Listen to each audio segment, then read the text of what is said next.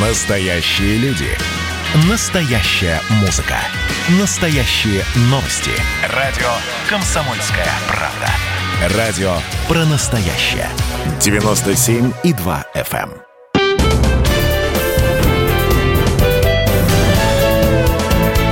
Гость в студии.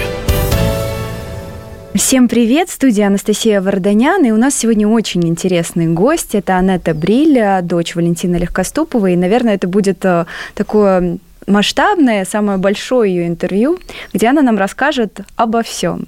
Привет, Анетта. Здравствуйте, Анастасия. Здравствуйте, дорогие слушатели. Анет, ну, а, мама тобой гордилась, это факт. Пересмотрела множество ее интервью, и везде она тебя никак иначе не называла, как э, любимая дочка. А ты как-то не особо всегда выставляла, да, то, что ты являешься ее дочерью, дочерью знаменитости. Почему? Да, я действительно никогда особо этого не афишировала, потому что мама воспитала нас так. Она всегда нам говорила, что всего в жизни нужно добиваться самому. Никогда не нужно пытаться за чей-то счет выехать, за счет, скажем так, знаменитой фамилии, за счет того, кто твои родители и так далее. Поэтому мы никогда с Матвеем нигде этого не афишировали. У меня была своя отцовская фамилия, я была Анетта Кушнарева до брака. И и о том, что моя мамулька Валентина Легкоступова, ну, конечно, все знали, но просто я никогда это не выпячивала наружу, скажем так. Ну, что тебе в школе говорили, вот когда узнавали, что твоя мама исполнительница таких хитов, э, как, например, «Ягода малина»? Периодически на переменах напевали ягоду малину. Вот это я помню очень хорошо, особенно когда были маленькими. А так, ну, я просто никогда себя не позиционировала как дочка звезды или как дочка артистки, поэтому со мной все было довольно-таки просто в общении, и до сих пор всегда все очень просто, я очень коммуникабельный и открытый человек. Никогда не буду показывать, что чем-то, возможно, превосхожу кого-то другого, потому что, на мой взгляд, это все настолько, настолько чуждо и настолько никому не нужно на сегодняшний день, что просто достаточно гордиться тем, что моя мама такая известная, знаменитая, потрясающе талантливая артистка была. Но тем не менее, ты вот к такой медийности, да, там вот э, волей судеб пришла, да, сегодня тебя вся страна знает, э, и скажи, многим интересно, чем ты занимаешься, потому что вот у тебя, например, в Инстаграм написано, что ты певица, тут же у тебя фотографии с э, УПК, да, Уголовным кодексом, ты юрист, певица, расскажи о себе, как твоя жизнь сложилась. Моя жизнь сложилась, на самом деле, очень интересно. У меня три высших образования – Академия музыки Гнесиных, Институт современных искусств и магистратура Московского государственного института международных отношений, то есть МГИМО. Ого. Я юрист-международник. Карьера певицы у меня не то чтобы не сложилась, а просто я как-то не ставила даже перед собой цель стать знаменитой певицей. Я пошла учиться вокалу, потому что на тот момент, когда мне было 17 лет, перед моими глазами был пример. И этот яркий пример – это моя мама, и мне, как и любой девочке, очень хотелось быть похожей на нее. Бабушка тоже у вас певица, да, верно? Да, и бабушка певица, и мама певица. И мне кажется, что это такой возраст, когда действительно дети хотят быть похожи на своих родителей. И я скажем так, на тот момент училась в юридическом колледже, и я тайком забрала оттуда документы и просто пришла на вступительные экзамены в Академию Гнисиных, где мама сидела в приемной комиссии. Конечно, она немножечко удивила, удивилась, обалдела, скажем так. Сейчас все это уже вспоминается с улыбкой, но она взяла меня под свое крыло, она со мной занималась. Я помню, что после этого вступительного экзамена основного она так зашла ко мне в комнату, закрыла дверь и говорит, ну ты же понимаешь, что если сейчас ты поступишь, если ты пройдешь конкурс, то я с тебя сдеру не, не 10 шкур, а я с тебя сдеру 110 шкур. Я все это прекрасно понимала, я на это согласилась, я на это пошла, пошла осознанно, и я на самом деле считаю, что мама передала мне все то, чем она владела. Занимались мы с ней очень усердно, занимались мы с ней очень много, и я считаю, что это очень здорово, потому что профессия певицы на сегодняшний день у меня есть, и я считаю, что я очень неплохо ей владею. Можешь напеть нам что-то из маминого? прямо сейчас.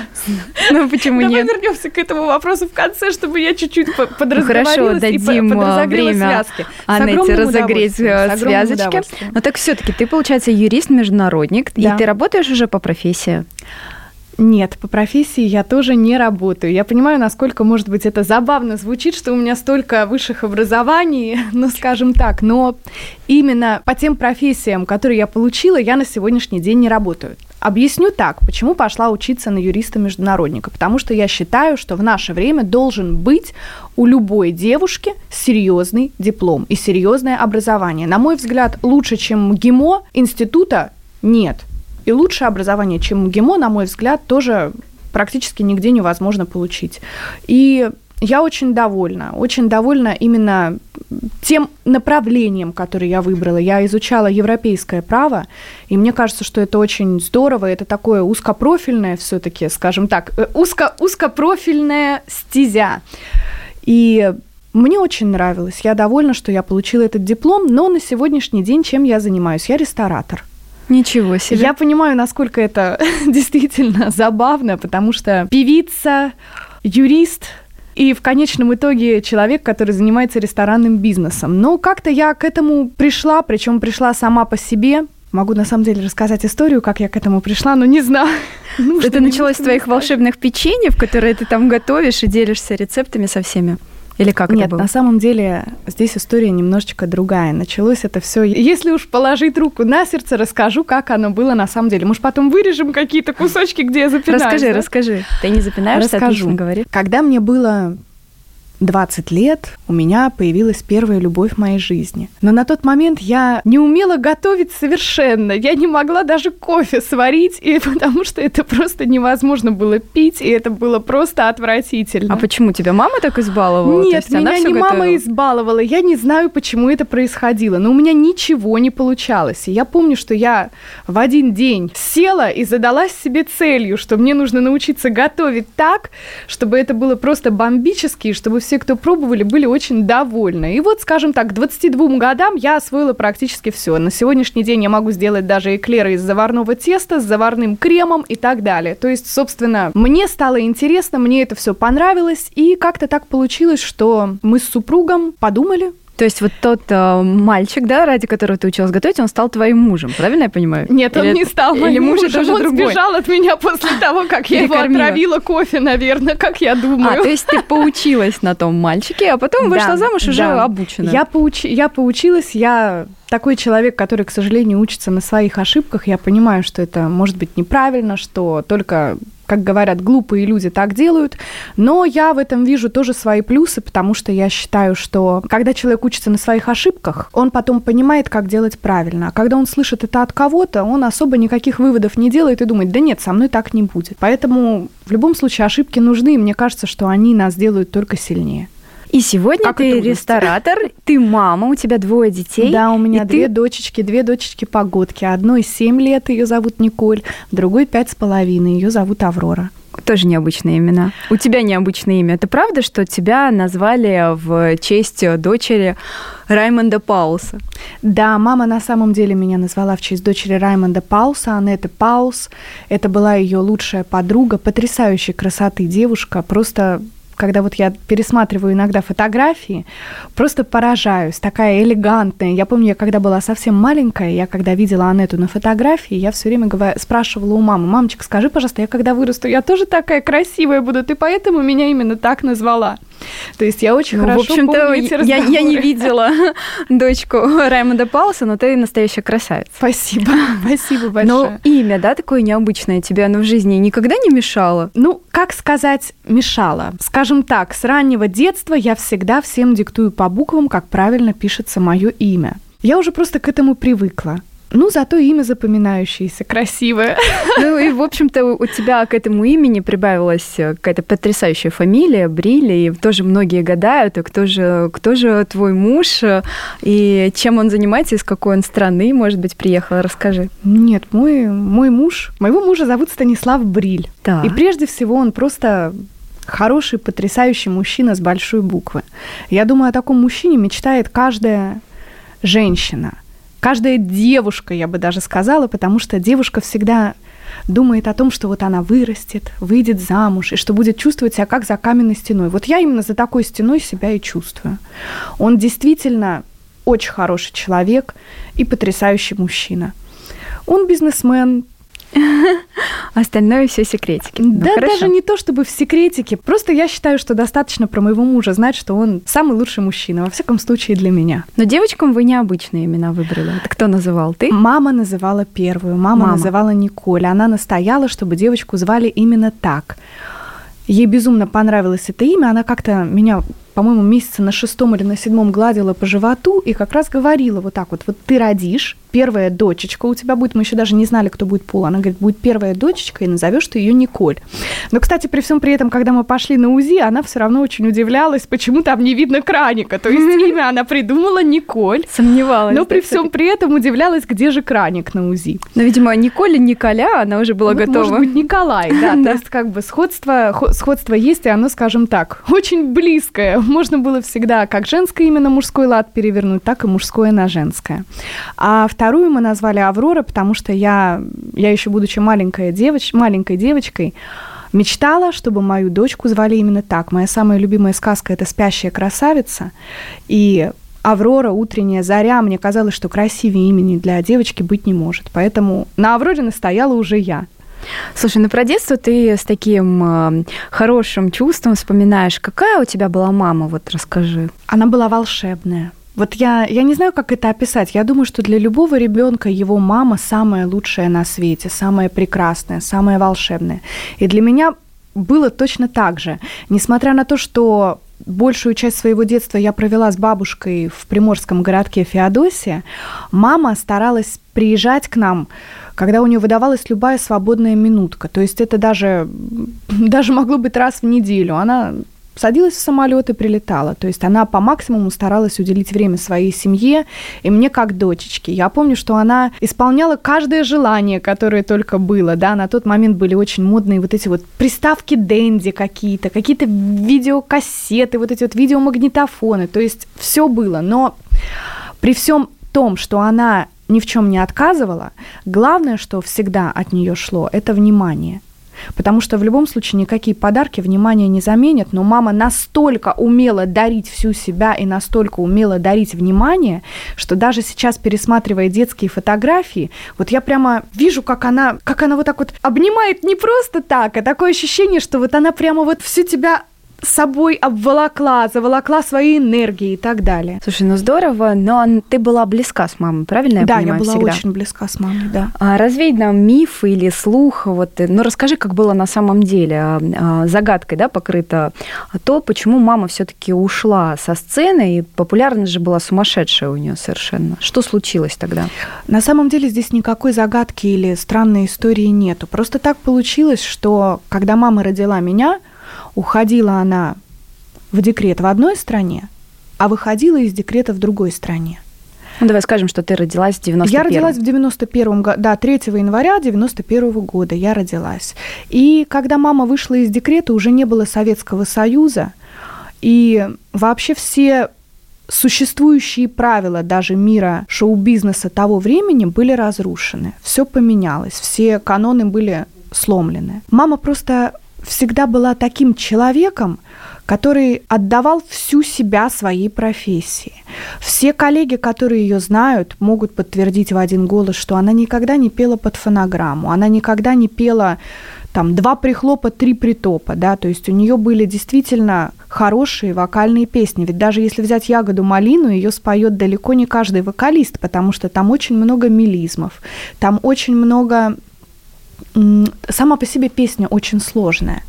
И, скажем так, когда мама вышла из декрета, она не смогла подстроиться под те рамки, которые уже были выстроены. То есть это фанера, да? Это и фанера. Полуголые это, девочки. Это полуголые девочки. Мама хотела нести искусство. К сожалению, искусство на тот момент было нужно уже не всем. Но тем не менее, она и сама в нескольких интервью упоминала, что какую-то роль, возможно, все-таки вот в скорости ухода, да, в педагогическую деятельность, куда она направила свои силы, а, возможно, сыграла Алла Борисовна Пугачева. Ты с ней когда-то обсуждала это? Что она тебе говорила? Вы знаете, мама всегда говорила, что Алла Борисовна Пугачева великая женщина и великая артистка.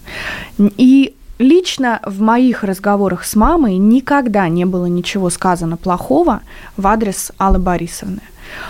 Может быть, когда-то какое, какое-то было недопонимание, да, то есть, но опять же, не надо делать из недопонимания конфликт, что кто-то кого-то притеснил. На мой взгляд, это все не так. Понятно, что была одна песня, потрясающая песня Раймонда Пауса «Двое» или «Старый друг», как ее называют.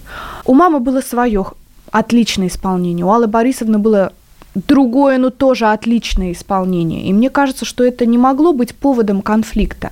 И когда мы с мамой обсуждали этот вопрос, она мне никогда не говорила ни одного плохого слова на Аллу Борисовну. Слушай, ну здорово. Но она вообще была очень позитивным человеком. Мне кажется, да. она, наверное, ни, на, ни о ком ничего плохого не говорила.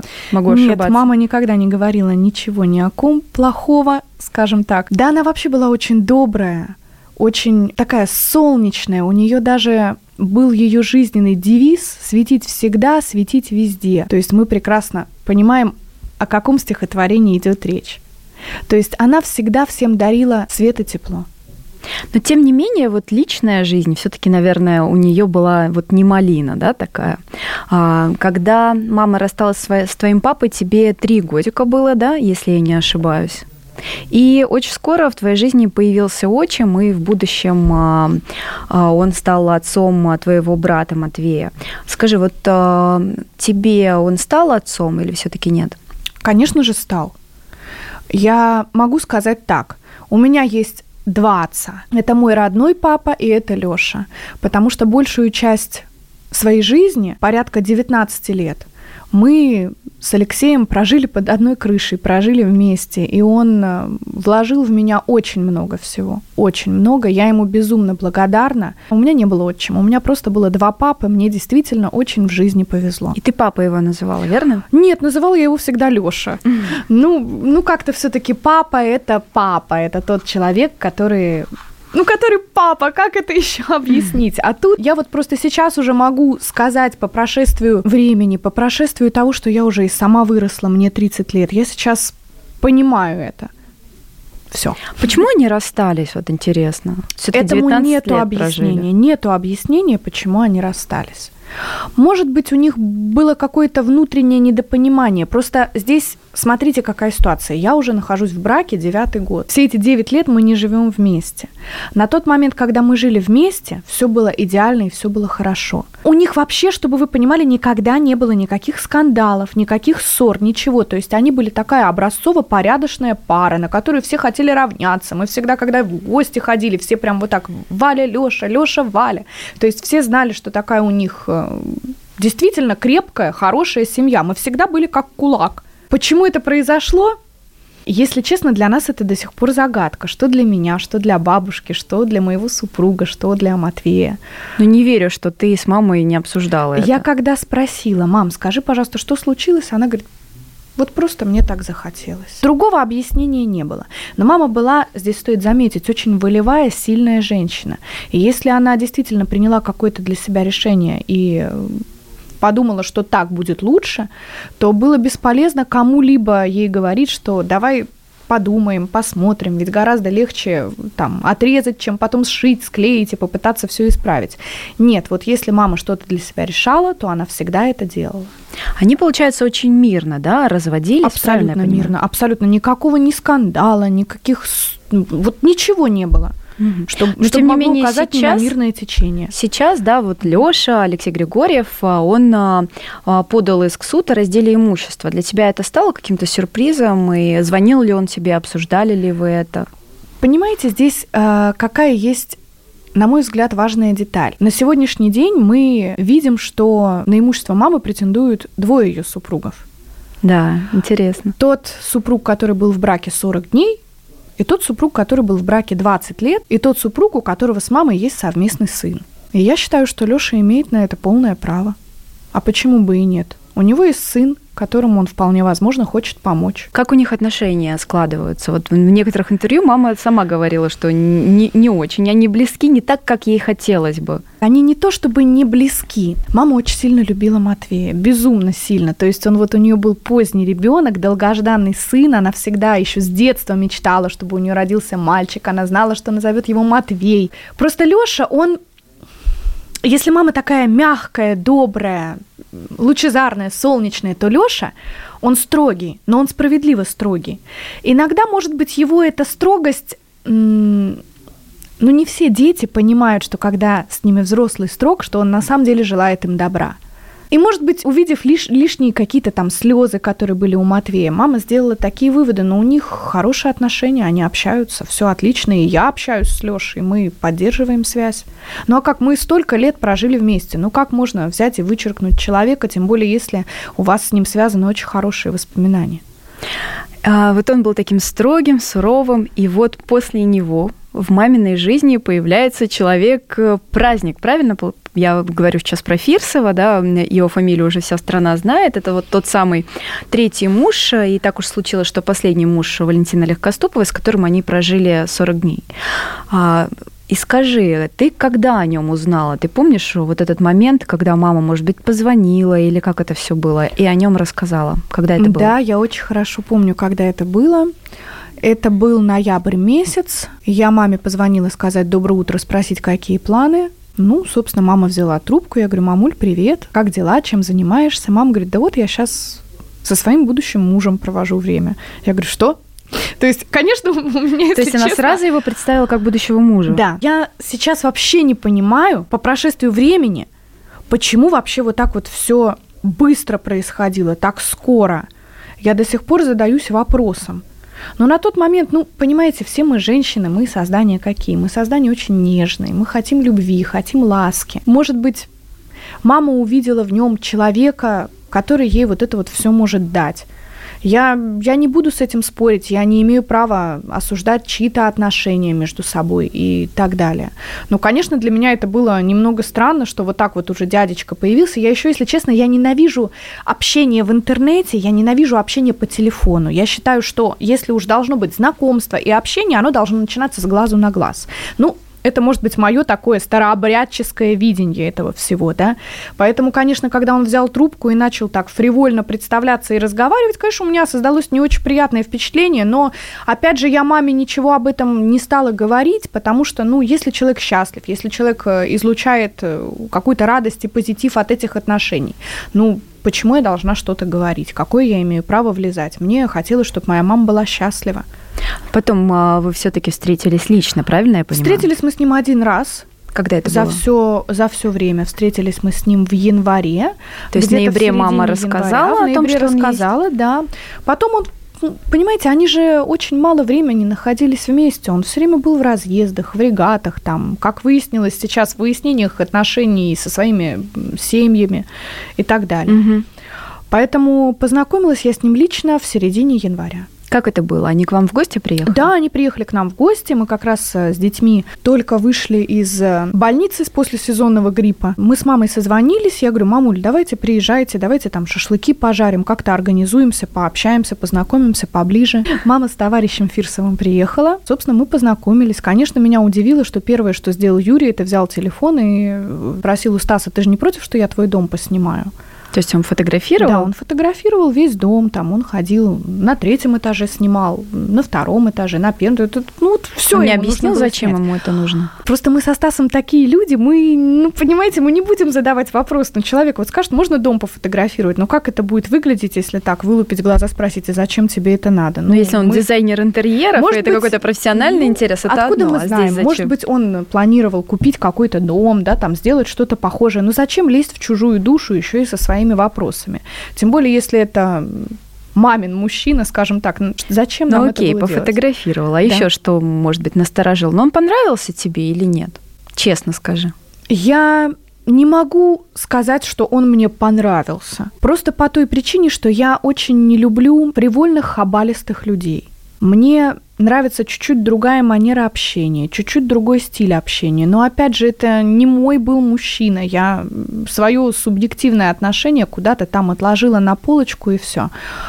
Для меня было немного странно, что человек, немного пригубив вина, все равно сел за руль, поехал. То есть, ну, я как-то... Интересно. Я как-то не задавалась. Сейчас я уже, когда мне передали добрые люди бумажку о том, что Юрий Фирсов лечился от алкогольной зависимости путем вшивания ампулы, я сопоставила даты и поняла, почему, когда он приезжал в декабре и январе к бабушке в гости, когда он приезжал к нам, я поняла, почему он не пил там большое количество алкоголя, потому что у него была вшита ампула. Тем не менее, с вшитой ампулой немного много он пил. Понимаете, это вообще ну, запрещено. Выпить же. полглоточка так чисто а, символически, есть... я, я, не, я, я не знаю, есть, слава богу, что я не знаю, скажем так, сколько там можно, сколько нельзя, можно ли хоть что-то, это На самом деле дело. нельзя, но вообще категорически запрещено, поэтому уже тогда, видимо, он нарушал. Меня очень сильно смутило что? Что когда я предложила выпить ему, то есть открыть бутылочку вина, он так резко отшатнулся, нет-нет, нет-нет, я не пью.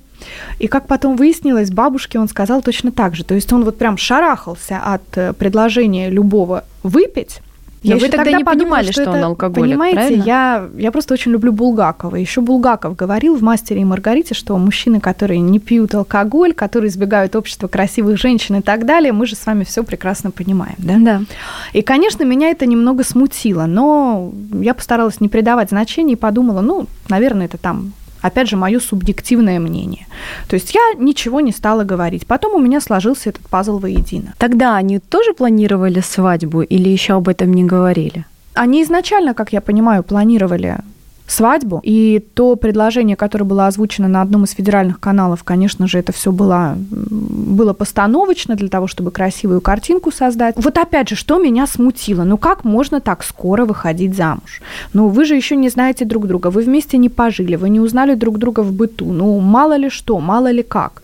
Нужно в любом случае, наверное, как-то присмотреться к человеку, тем более, когда уже ты находишься в солидном возрасте. На мой взгляд, конечно, я могу ошибаться. Ну а ты маме говорила, мам, ну как-то ты очень спешишь. Я, говорю, я очень аккуратненько об этом говорила, потому что я очень боялась пошатнуть вот эту вот хрустальную вазу, которая наполнена счастьем. Я не знаю, как еще по-другому назвать маму, когда она была с Юрой. А она была счастлива. Она никто не отрицает того, что она была счастлива. Я очень аккуратно старалась как бы сказать, мамуль, может быть, стоит чуть-чуть повременить, как-то не спешить, что-то. Но все это так в штыки воспринималось, что я свои вот эти вот зыбкие попытки сразу откладывала в сторону. А как в штыки это как? Не надо лезть. Угу. Мой муж накануне свадьбы постарался, постарался поговорить и объяснить, что, может быть, все-таки не стоит этого делать, на что, опять же, ему было жестко сказано, что тоже лезть не надо. Он с мамой разговаривал? Да. Да. А вы в итоге были на свадьбе или все-таки нет, нет? мы не были на свадьбе, нас туда позвали буквально за сутки, даже, по-моему, за 23 часа. Мы на тот момент были с детьми в Твери. В условиях пандемии надо было хоть как-то куда-то детей вывозить, чуть-чуть менять обстановку. Мы поехали на выходные в Тверь, нам позвонила мама и говорит, у нас завтра мы расписываемся, не хотели бы вы приехать? Но мы просто И физически... не в Москве расписываться. Нет, в Сочи, в да, Сочи, в Сочи. Да. Но это я просто Да, в Сочи. И, уточняю, конечно, что конечно, не так быстро доедешь. Конечно, мы просто не успели бы этого сделать даже при всем нашем желании. Но вот сейчас проанализировав, получается, что мама и не хотела, чтобы вы были на свадьбе. Почему так такой А я не был? думаю, что это мама не хотела. Я сейчас понимаю прекрасно, что просто ведь Юрий на всех передачах, на всех федеральных каналах говорит о том, что я стоумовая, о том, что я очень много чего вижу и так далее. Он сам это подтверждал не один раз. И, может быть, просто он э, увидел во мне того человека, который может э, увидеть его истинную сущность. А его истинную сущность ты увидела когда? Уже после всего того, что произошло, или все-таки до? Моя, наверное, ошибка во всей этой ситуации основная – это то, что я не поверила своей интуиции, которая мне изначально сказала, что это все-таки не самый лучший вариант. А я подумала, что, что, наверное, раз мама счастлива, что это действительно хороший человек, но не может же мама ошибиться. Но, как показала практика, видимо, надо было прислушаться к своему внутреннему голосу и все-таки, наверное, более яростно бить в колокола, хотя, опять же, к чему бы это привело, мы сейчас тоже не можем сказать. А после свадьбы они приезжают в Москву и живут а, в квартире мамы вместе с Матвеем. Да, после свадьбы, а, после росписи они поехали, обвенчались в Крым. И после венчания они приехали, и, да вы знаете, там было-то 3-4 дня, когда это все начало происходить, когда у Юрия произошел конфликт с Матвеем. Когда же это назвать, я не знаю, когда Юрий на него бросился с ножами. Поножовщина. То есть это через три дня после свадьбы? Нет, я думаю, что это где-то все началось 23-24 числа, 23-24 июля. Угу. А Матвей рассказал, позвонил, сообщил, вот сестренка, тут такое. Как Матвей позвонил, Матвей сообщил, но не сразу, потому что когда произошла вся эта ситуация с Юрием, когда Юрий выбил ему дверь, бросился на него, и, собственно, Матвей оказался в подъезде, переночевал там без документов, без телефона, у него просто даже не было возможности позвонить. Он позвонил мне уже на следующий день. Конечно, мы думали ехать сразу туда, но, к сожалению, у моего супруга был коронавирус. И мы были на социальном мониторинге. Мы просто, ну, мы не могли выйти. Ну, это было запрещено. Я пыталась позвонить маминым подругам. Я пыталась попросить очень многих поехать. Тяжело, на самом деле, вспоминать эту всю историю. Это какая-то такая череда роковых совпадений и какой-то роковой случайности.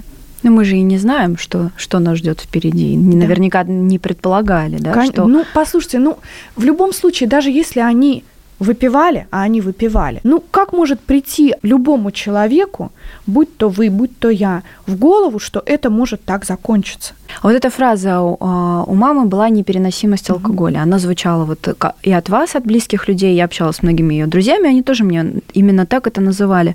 Что она означала? Вот э, как это было вот на протяжении всей ее жизни до появления Фирсова? Да я даже и не видела, как это было. Я просто знала, что ей нельзя принимать алкоголь, что у нее вот эта непереносимость, как она проявляется, как мне рассказывали, что если она может выпить столовую ложку, она может умереть, что у нее может сердце остановиться. Я, я даже не могу объяснить, как она у нее проявлялась, ну, потому вот что я никогда в жизни не видела этого, понимаете? Я просто, я никогда ее не видела что-либо выпивающей. Вот 19 лет она прожила в браке, и там а, никаких вообще историй абсолютно вообще, то есть никак. Был, была безалкогольная если семья. Абсолютно. Если бы было хоть что-то, об этом бы уже давно было известно.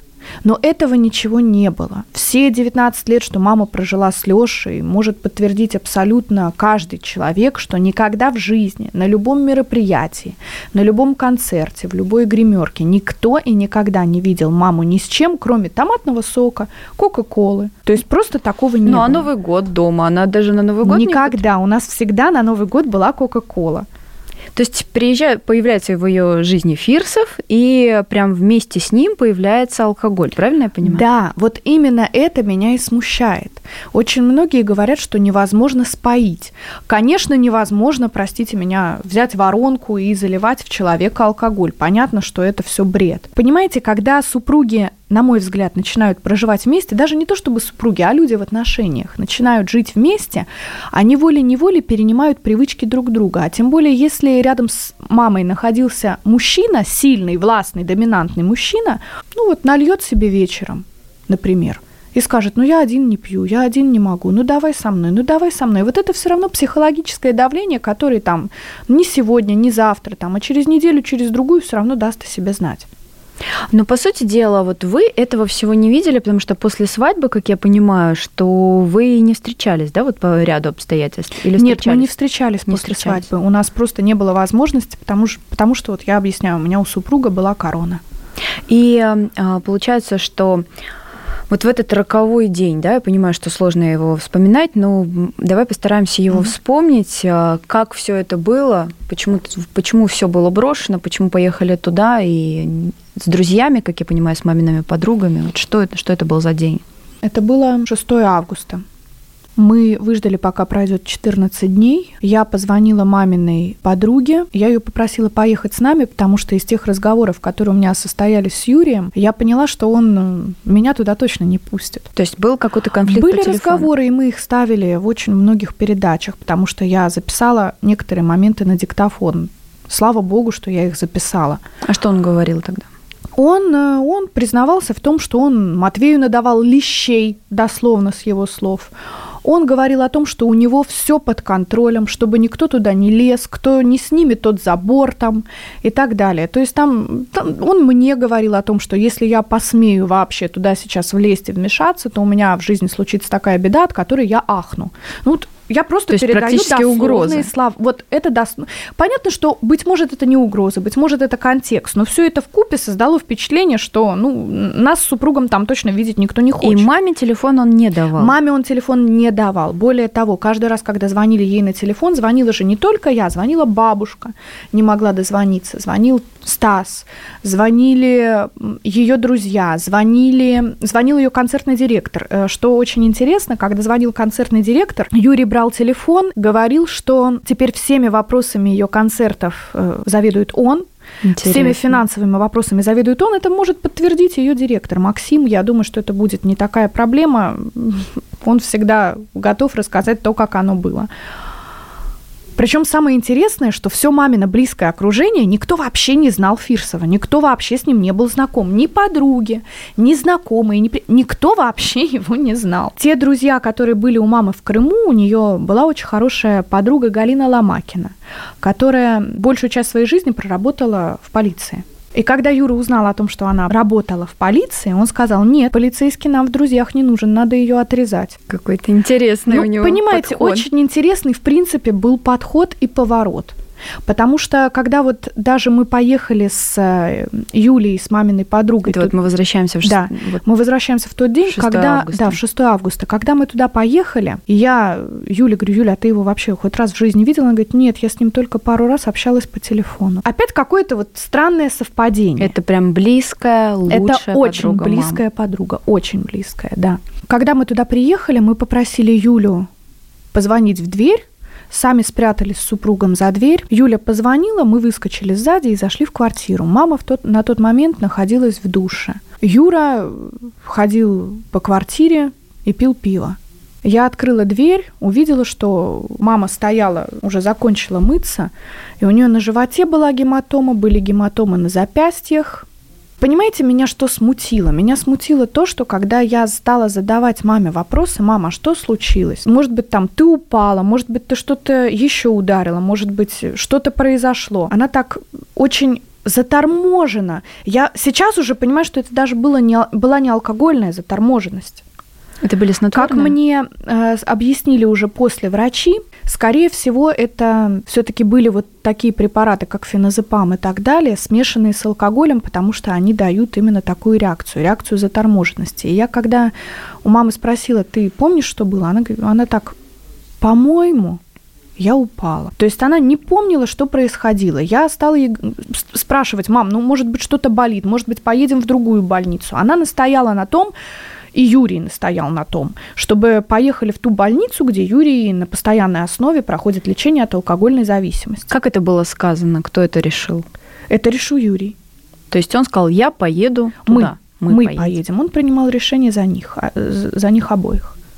И он а, рассказывал, что там его все знают. Да, он дал мне телефон а, вот этого врача, который его лечит на постоянной основе. Мы туда поехали, он зашел как к себе домой, ну, собственно, был же он там не первый раз, он там прекрасно ориентировался.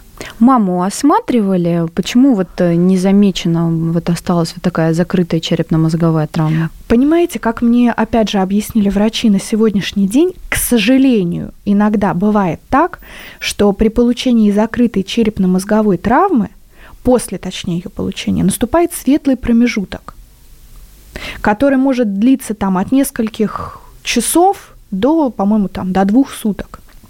И во время этого светлого промежутка человек вообще себя прекрасно чувствует и, собственно, ничего не говорит о том, что была травма. А потом резко наступает ухудшение. Сам Фирсов, он а, про это падение по пути в больницу, в больнице, он вообще ничего не говорил. ничего не говорил по поводу этого падения. Если бы он хоть как-то намекнул о том, что было это падение, да мы бы просто, я не знаю, молнией бы летели в любую больницу ближайшую, где есть КТ, МРТ или там какие-то другие процедуры, которые смогли бы найти эту травму. Но о чем мы говорим? Но этого ничего сказано не было. Было сказано все, что угодно, кроме того, что мама упала. То есть говорил он много и четко? Говорил он много, четко, пил по дороге пиво. Ну, в общем, жизнь удалась. Они остаются в этой больнице, и, э, к сожалению, действительно не было вовремя все диагностировано. Они остаются в этой больнице. Весь следующий день я нахожусь с мамой на телефоне, и тут вечером она перестает брать трубки. Я начинаю звонить врачу, а врач мне говорит, что так и так вот наступило ухудшение. Ждем, пока наблюдаем. То есть, ну, вообще шок, да, такой снежный ком. А это был не просто шок, это было да я даже не знаю, как это назвать. Я до сих пор не могу вспомнить свое состояние, когда мне это сказали. Она на тот момент уже была без сознания. Да, она была уже, как я понимаю, просто, наверное, еще не совсем в глубокой коме. Я, к сожалению, не владею врачебной терминологией для того, чтобы правильно назвать вот эти вот стадии комы. Фирсов сбегает зачем-то из больницы, так ведет Фирсов все очень сбегает странно. же не сразу. Фирсов там пролежал два или три дня, пока маму прооперировали, пока все сделали. Чтобы вы понимали, Фирсов э, сбежал ровно в тот день, когда есть протокол о том, что случилось ДТП во дворе его дома, где он жил с бывшей женой. Угу. То есть это был четко тот день. Он, получается, маму прооперировали в ночь 7 на 8, получается, он где-то 10, по-моему, числа бежал из больницы. То есть он не дожидается, не следит? Нет, он не дожидается, не, беспокоит? следит, нет, нет.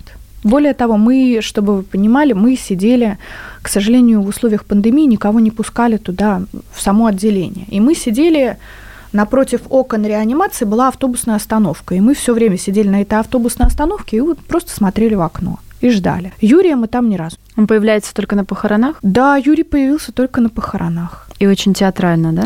Очень театр... э, Понимаете, для меня вообще вся эта ситуация – это страшный показатель изощренного цинизма и тщеславия, который только может быть у мужчины, у человека. Я, я даже не знаю, как правильно это сказать.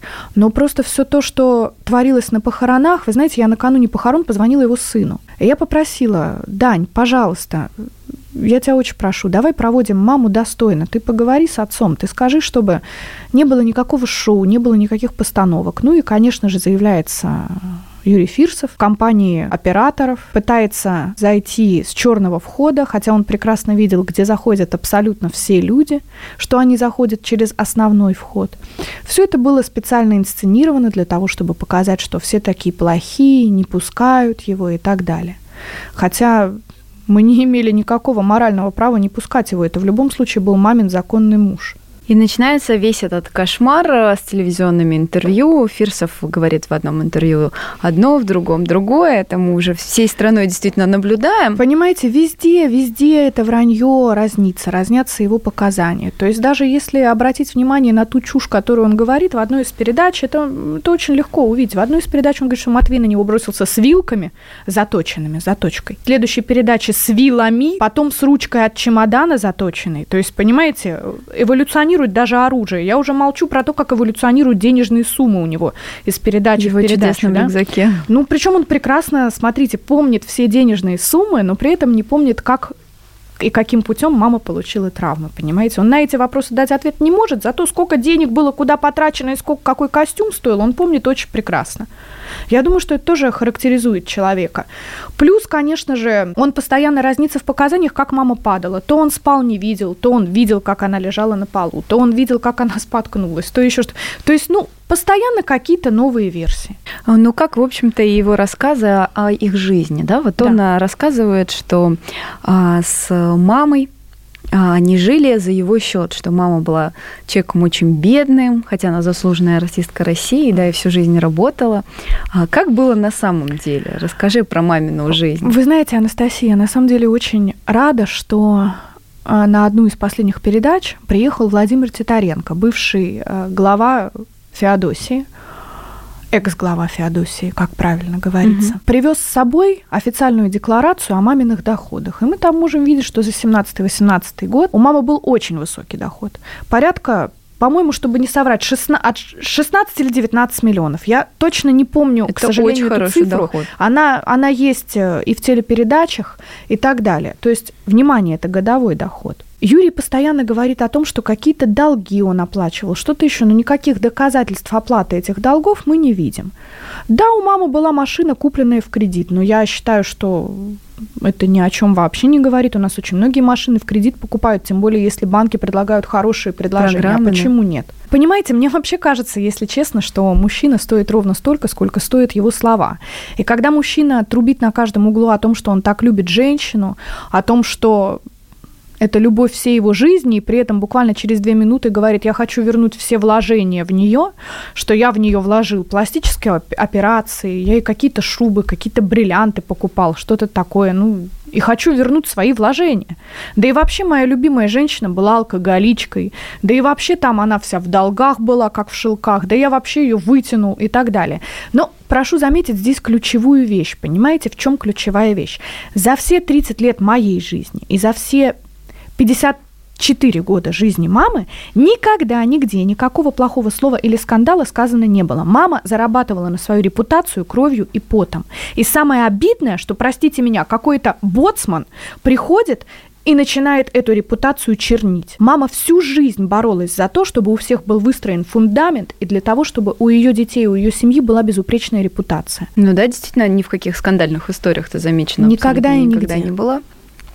А, ну и а, про наследство, конечно, надо поговорить. А, а верили? Вот я, например, все-таки оставляла надежду и, может быть, как и другие слушатели, верила в слова Фирсова о том, что от, от наследства-то он откажется. А вы, Аннет, верили? И как относитесь к тому, что вот сейчас человек, проживший действительно 40 дней, полноправный наследник? Такие у нас законы. Понимаете, сегодня у нас март месяц, середина. В середине февраля наследство можно было уже получать свидетельство о вступлении в наследство. Мы до сих пор никто не получили эти свидетельства. Потому что, еще раз повторюсь, для нас не важна тема наследства. Для нашей семьи важно только понять, почему нашей мамы не стало через 40 дней брака с тем человеком, который находился только он один с ней все это время. И мы хотим понять, что же произошло на самом деле. Все, наш интерес здесь прост. Были ли мы готовы к тому, что Юрий будет это делать? Понимаете, вот здесь э, очень вспоминается такая фраза. Надо надеяться на лучшее, но быть готовым к худшему, да? То есть готовы мы к этому были, но все-таки надеялись, что этого не будет.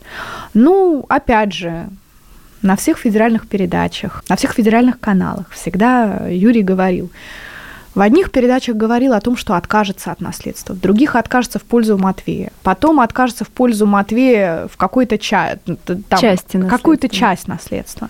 Потом, что он собирается петь, что ему нужны авторские права, а теперь ему нужно уже просто все наследство. Всё И еще, как я понимаю, вложение, которое он сделал в маму. Сейчас этот человек э, живет в квартире мамы, правильно Да. я понимаю? Ну, вообще наверное, живет, да, на сегодняшний день в квартире мамы. шокировало или уже вообще теперь ничего не удивляет? Меня уже, наверное, ничего не удивляет. Меня вся эта ситуация и история, конечно же, сделала намного сильнее. И когда многие люди говорят, а как же вот, как, как у тебя хватает сил справляться, как, как ты все это терпишь? Я говорю, понимаете, мною движет самая большая сила, которая только есть. Это любовь. Любовь к своей семье и к своей маме. И при любых раскладах мы добьемся правды и добьемся того, чтобы виновные, если они есть, были наказаны. Как мы относимся к тому, что он сейчас там живет, пусть это будет на его совести, понимаете? Мы собираемся действовать только согласно законодательству Российской Федерации. Я очень рада, что мой адвокат это Сергей Жорин и Геннадий Удунян, и я, я действительно благодарна Богу за то, что он связал меня именно с этими двумя людьми, потому что я действительно чувствую себя в безопасности, и я знаю, что они сделают все для того, чтобы добиться истины и правды. Тем не менее, ответов на вопрос, почему до сих пор вот э, у вас нет?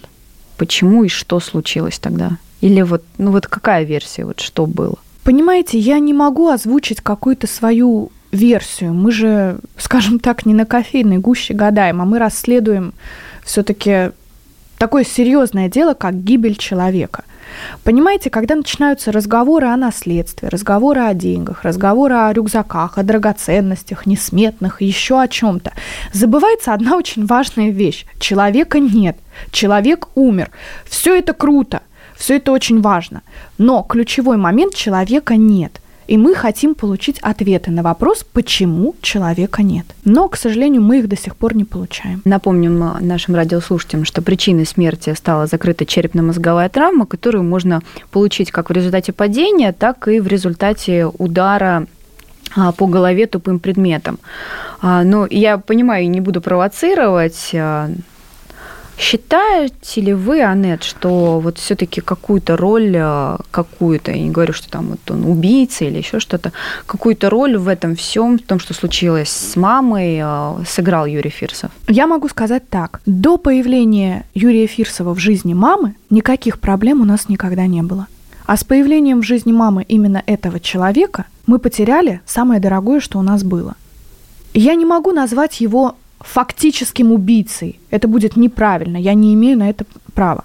Но я считаю его виноватым как минимум в абьюзинге, который он совершал над мамой, потому что я уверена, что этот абьюзинг был. И, возможно, не только над мамой. Мы я знаем, уверена, что, что большое количество женщин, да, было у Юрия Фирсова. Ну и завершая наш разговор, хотела бы спросить, я понимаю, что нельзя перематывать или перелистывать назад свою жизнь, но наверняка тоже задавались этим вопросом, а если отмотать все-таки назад, что-то бы изменили в своей стратегии поведения? Что-то могли, могли бы вы вообще, вот как дети, ее от этого Фирсова оградить? Или это было вот настолько нереально, что это волна счастья? Поймите, маму было ни, просто никому и никогда невозможно остановить в том случае, если она что-то для себя решила. Она выбрала Юрия. Она была счастлива с Юрием. Об этом я не имею даже права говорить, что это было не так. Да, это было так. Но в результате этого счастья мама умерла. Имела ли я право разрушить ее счастье? А откуда мы знаем последствия, которые могли бы быть, если бы мы вмешались и настояли бы на том, чтобы этот человек исчез из маминой жизни? Это очень сложный вопрос. Ну да, и, конечно, взрослого человека не пристегнуть к батарее и не заставить делать то, что нам хочется. И действительно, наверное, дети и не вправе что-либо диктовать. Но хотелось бы, чтобы вот это расследование, да, которое тянется уже полгода, хотелось бы, чтобы оно а, все-таки дало нам ответы на вопросы, чтобы мы поняли, да, почему нет с нами сегодня заслуженной артистки России, человека действительно талантливого, и, наверное, одной из лучших вокалисток нашей страны. С нами сегодня в студии была Анетта Бриль, дочь Валентины Легкоступовой и Анастасия Варданян. Слушайте наши эфиры. Большое спасибо. Берегите себя и своих близких. Гость в студии.